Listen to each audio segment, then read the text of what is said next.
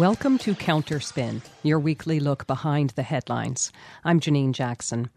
This week on Counterspin, one of many disfiguring effects of corporate news media is the ingrained presumption that the United States, whatever its leadership, has the right, nay, the duty, to intervene with violence, with corruption, it doesn't matter, in other sovereign countries to suit its own interests, by which is meant the interests of the powerful and not the vast majority. If the U.S. wants it, it's good, and you should want it too. It's tautological and obscene, yet accepting it, internalizing it, dismissing or demonizing any who don't agree is the price of admission to serious political conversation in the so called mainstream press, which is why talking around their narrative is more important every day we'll have a differently premised conversation about U.S. foreign policy with Phyllis Bennis, author and director of the New Internationalism Project at the Institute for Policy Studies. That's coming up, but first we'll take a quick look back at some recent press. After the spectacle of a Democratic National Convention featuring more Republicans than Latinos, Americans got a Republican convention featuring, to pick just one thing, gleeful violations of the Hatch Act. That's the law that prohibits federal employees from taking part in partisan political activities. So, things like having the Secretary of State make a campaign speech from Jerusalem, where he's engaged on state business, or the First Lady stumping with the White House Rose Garden as her backdrop, or the head of Homeland Security performing a naturalization ceremony with Trump looking on as part of the convention. All of that is patently unethical. But besides framing it as many Democrats are outraged, as did USA Today, elite media normalized this behavior with passivity, like the New York Times headline, pointed out by Eric Boehlert in his newsletter Press Run, quote, at RNC, Trump uses tools of presidency in aim to broaden appeal. Close quote. The same press corps for whom this is just, oh, there he goes, breaking with precedent again, had a very different response, Boehlert reminds, when Al Gore was accused of violating the Hatch Act for making campaign fundraising calls from his White House office as vice president. At that time, the New York Times editorial page called for an independent counsel to launch a major investigation. The House spent $7 million investigating, and the Senate held three months of hearings. But Trump, he's just using the tools of presidency. It evokes another recent New York Times headline when Trump was threatening to ban the app TikTok explicitly because of its Chinese ownership. Or else, he said, it could get taken over by Microsoft, in which case the U.S. Treasury should get a cut since it was his threat that made the sale possible. The BBC, with restraint, called that, quote, almost mafia like behavior, close quote. But as Dan Froomkin at presswatchers.org spotlighted, the New York Times described it in a headline as Trump's, quote, impulse to act as CEO to corporate America, close quote. His interventions in company dealings based on his own instincts being, you guessed it, a departure from the approach of predecessors. Elite journalists are no doubt clearing their shelves for the awards they expect to win for the fearless and high minded excoriations of the Trump presidency they will write when it's over. Too bad they can't muster up that courage while it matters. And as a historic set of wildfires sweeps across California, sparked by lightning and stoked by record heat and drought resulting from climate disruption, many outlets are talking about an additional problem California faces shortages of the prison labor that it normally relies on for firefighting crews. As Neil deMause wrote for Fair.org, Outlets like Insider are noting that, quote, the coronavirus pandemic is creating a shortage of inmate fire crews to battle the wildfires, close quote, and that California has relied on incarcerated firefighters as its primary hand crews since the 1940s. The New York Times declared that losing inmate labor, quote, has been the difference between having the manpower to save homes from wildfires or not, close quote, and that, quote, hiring firefighters to replace them, especially given the difficult work involved, would challenge a state already strapped for cash, close quote. All of this reporting danced around a key problem with framing this as a labor shortage.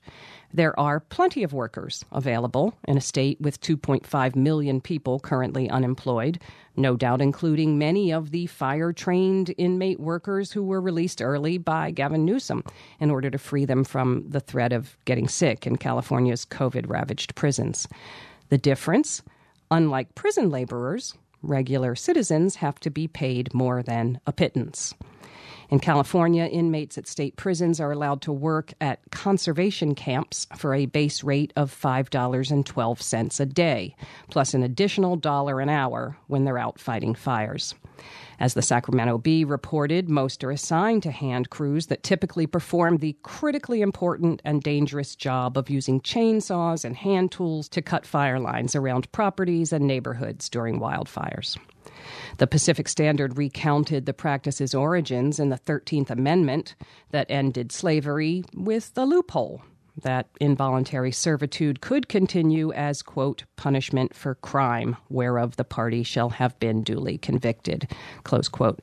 Convict leasing was formally outlawed in 1941, but as deMause reminds, the principle of using inmate labor to save money continues to this day saving states money while exploiting the incarcerated, who often can't even get the jobs they've done while in prison once they get out, and driving down wages for the non incarcerated as well. California inmates fighting wildfires is a compelling story. But to tell it thoroughly, you'd have to see it through the eyes of incarcerated people, and not just those of a government whose main concern is the inconvenience of having to pay people when they're used to getting their work for almost free. And finally, Facebook shouldn't run Trump's lie laden ads. That's the Washington Post editorial board being pretty unequivocal last October, urging Facebook to reject ads that contain flat out falsehoods. Bill Grueskin wrote it up for a Columbia Journalism Review. Five days later, the Post weighed in again in an editorial headlined Free Speech Doesn't Mean Facebook Must Run Dishonest Ads. And then, less than two weeks after that, they were back at it, telling readers that since Facebook's powerful targeting engine enables the company to profit from what the Post called, quote, the world's most precise and powerful disinformation apparatus, close quote, the editorial insisted that Mark Zuckerberg's company step up to the plate and call lies out when it sees them. So, it couldn't be clearer. The Washington Post is opposed to media companies profiting from misleading political ads. Except that last Thursday, as the Democratic National Convention was coming to a close, readers of the Post's website were deluged with Trump campaign ads that took over the homepage on desktop and mobile devices. The radical leftist takeover of Joe Biden is complete, the ads declared against a backdrop of a city aflame. Grueskin's piece shows that there's not just a problem, but a what's the problem problem. And media outlets' interest in democracy dying in darkness might be determined by whether or not they get a check for turning on the light. You're listening to Counterspin, brought to you each week by the Media Watch Group FAIR.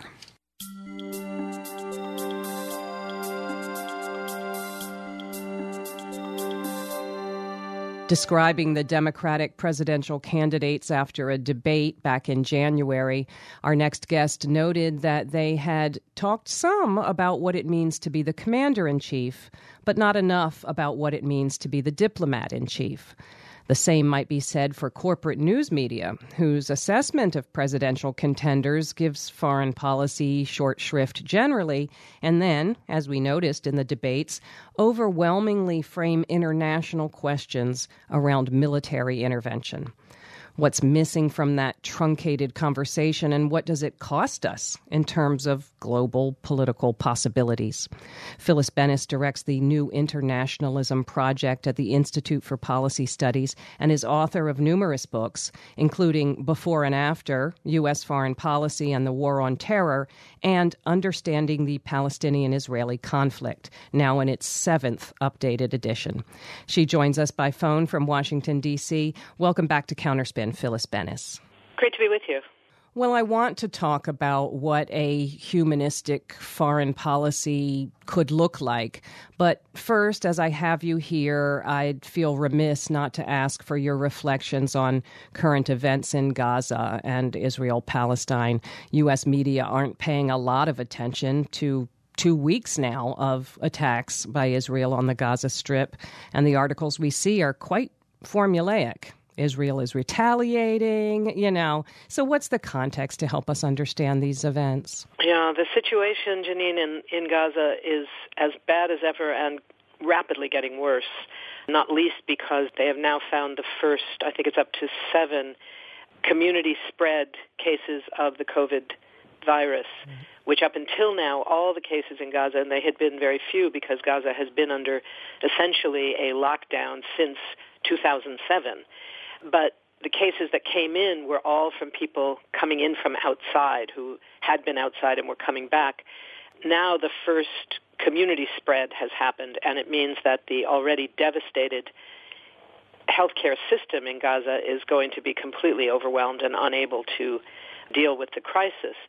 That problem facing the healthcare system, of course, has been exacerbated in recent days with the Israeli bombing that has continued, and it included cutting off fuel to Gaza's sole functioning power plant.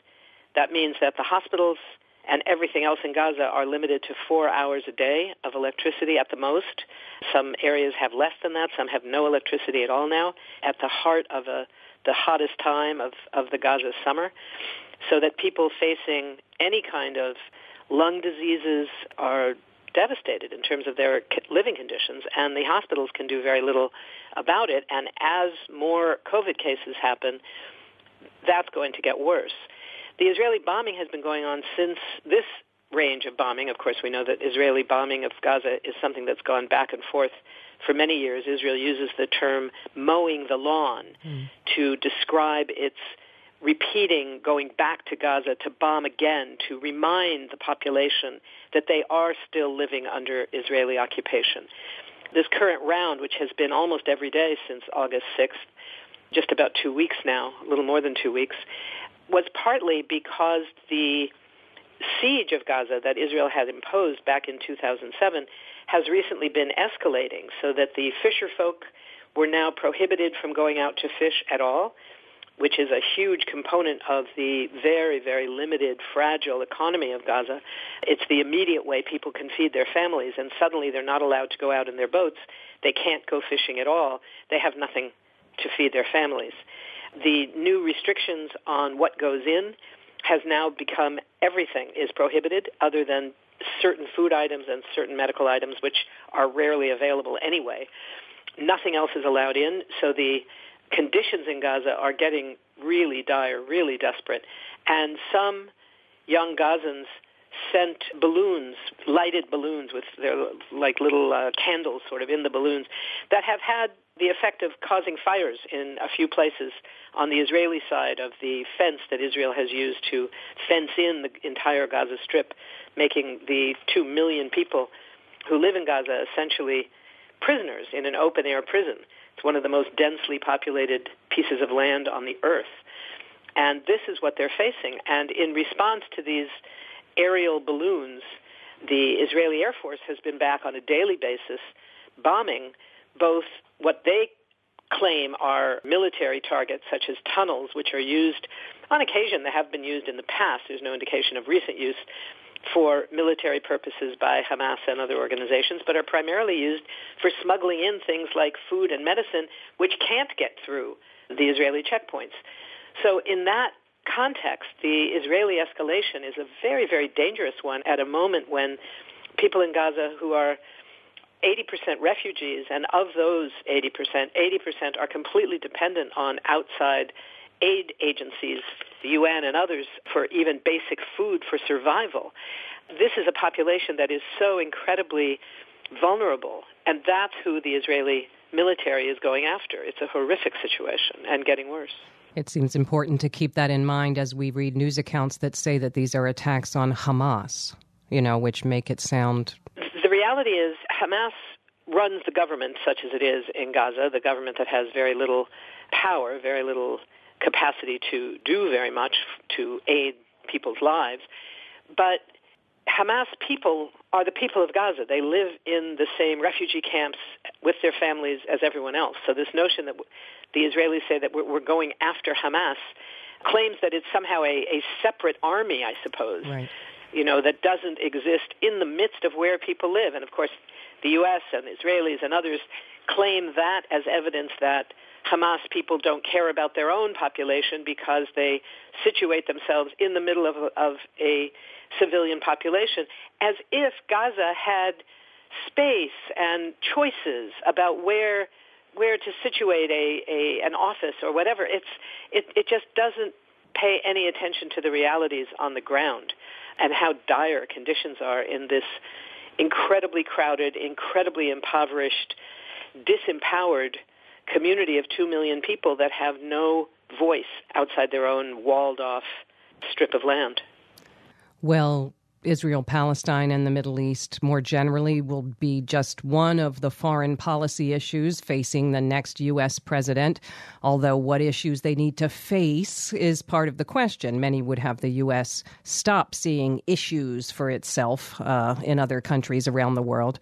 But rather than talk about candidates' various positions, I wanted to ask you to share a vision to talk about what a foreign or international engagement that honored human rights, that honored human beings, could look like. What to you are some of the key elements of such a policy? What a concept. Hmm.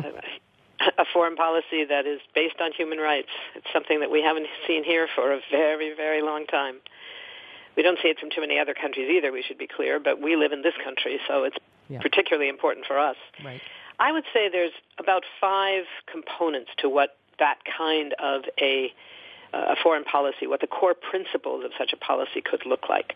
Number one, reject the notion that U.S. military and economic domination around the world is the raison d'etre of having a foreign policy. Instead, understand that foreign policy has to be grounded in global cooperation, human rights, as you said, Janine, respect for international law, privileging diplomacy over war, and real diplomacy, meaning a strategy that says diplomatic engagement is what we do instead of going to war, not to provide political cover to go to war, as the U.S. has so often relied on diplomacy.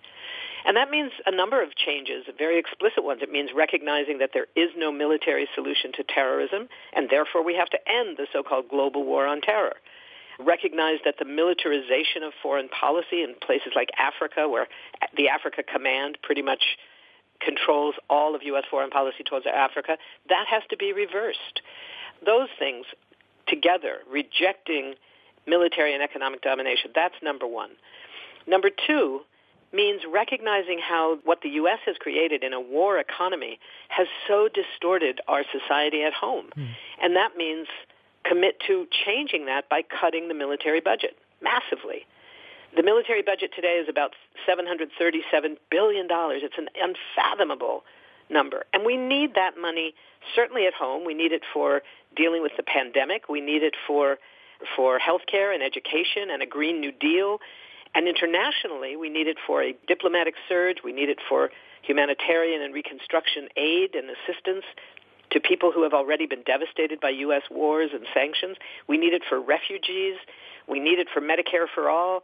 And we need it to change what the Pentagon does so it stops killing people. You know, we could start with the 10% cut that Bernie Sanders introduced in Congress We would support that. We would support the call from the People Over Pentagon campaign that says we should cut $200 billion.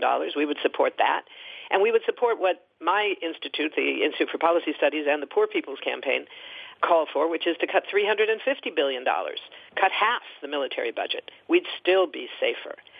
So all of that is number two. Right. Number three, foreign policy has to acknowledge that U.S. actions in the past, military actions, economic actions, climate actions, are very much at the center of what is the driving force displacing people all around the globe. And we have a moral as well as a legal obligation under international law to therefore take the lead in providing humanitarian support, in providing refuge for all those displaced people. So it means that immigration and refugee rights have to be central to a human rights-based foreign policy. Number four, recognize that the power of U.S. empire to dominate international relations all around the world has led to the privileging of war over diplomacy, again, all around the world on a global scale. It has created a vast and invasive network of more than 800 military bases around the world that are destroying the environment and communities all around the world.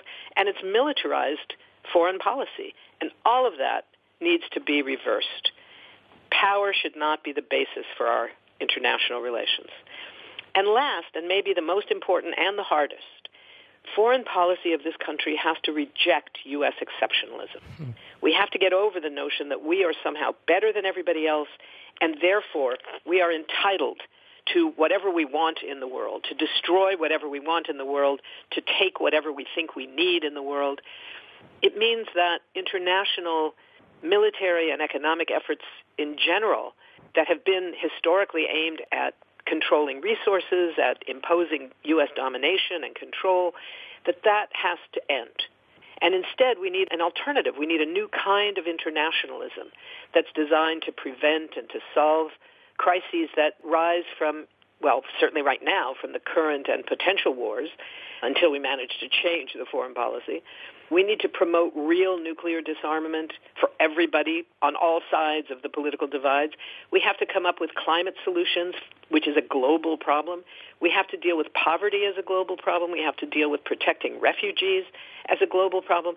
All of these are serious global problems that require a whole different kind of global interaction than we've ever had. And that means rejecting the notion that we are exceptional and better and different and the shining city on the hill. We are not shining. We're not up the hill. And we are creating enormous challenges for people that are living all around the world vision is is so critical. It's not frivolous at all. It's so important to have something to look toward, you know, especially at a time when dissatisfaction with the status quo is the only place of agreement for many people. I, I only want to ask you finally about the role of movements. You said on Democracy Now! back in January after that Democratic debate, these people will only move as far as we push them. That, if anything, is only more clear just a few months later. It's no less true for international affairs than for domestic. Talk just a bit finally about the role of people's movements. I think we're talking both principle and particular. The principle is that social movements have always been what make possible progressive social change in this country and in most countries around the world. That's not something new and different. That's been true forever. What's particularly true this time around, and this will be true and I say this not as a partisan, but just as an analyst looking at where the various parties and various players are. If there were to be a new administration led by Joe Biden, what's been very clear to analysts looking at his role in the world is that he believes that his experience in foreign policy is his strong suit. It's not one of the areas where he's looking for cooperation and collaboration with the Bernie Sanders wing of the party, with others. He thinks this is his fiefdom. This mm-hmm. is what he knows. This is where he is strong. This is where he will control. And this is probably the area where the Biden wing of the Democratic Party is the farthest away from the principles held by the progressive wing of the Democratic Party. There's been a motion to the left in the Biden wing on issues around climate, some of the issues around immigration, and those gaps are narrowing. That's not yet the case on the question of foreign policy. And for that reason, again, beyond the principle that movements are always key, in this case, it's only the movements that will force by the power of the vote, the power in the streets, the power to bring pressure to bear on members of Congress and on the media, and changing the discourse in this country that will force a new kind of foreign policy to be considered and ultimately to be implemented in this country. We have a lot of work to do on those kinds of changes. But when we look at what it's going to take, it's the question of social movements. There's a, the famous line from FDR when he was putting together what would become the, the New Deal before the Green New Deal was envisioned. There was the old, hmm. not so green New Deal, the somewhat racist New Deal, etc. But it was a very important set of steps forward. And in his discussions with a number of trade union activists, progressive and socialist activists that met with the president, in all of those, what he is known to have said at the end of these meetings is, okay, I understand what you want me to do. Now go out there and make me do it. It was the understanding that he did not have the political capital on his own to simply write a memo and something would magically happen, that there needed to be social movements in the streets demanding what he, by that time, kind of agreed with, but didn't have the capacity to create by himself. It was the movements that made that possible. We're going to face situations like that in the future, and we have to do the same thing. It's social movements that will make change possible. We've been speaking with Phyllis Bennis, director of the New Internationalism Project at the Institute for Policy Studies. They're online at ips dc.org. The seventh updated edition of Understanding the Palestinian Israeli Conflict is out now from Olive Branch Press. Thank you so much for joining us this week on Counterspin, Phyllis Bennis. Thank you, Janine. It's been a pleasure.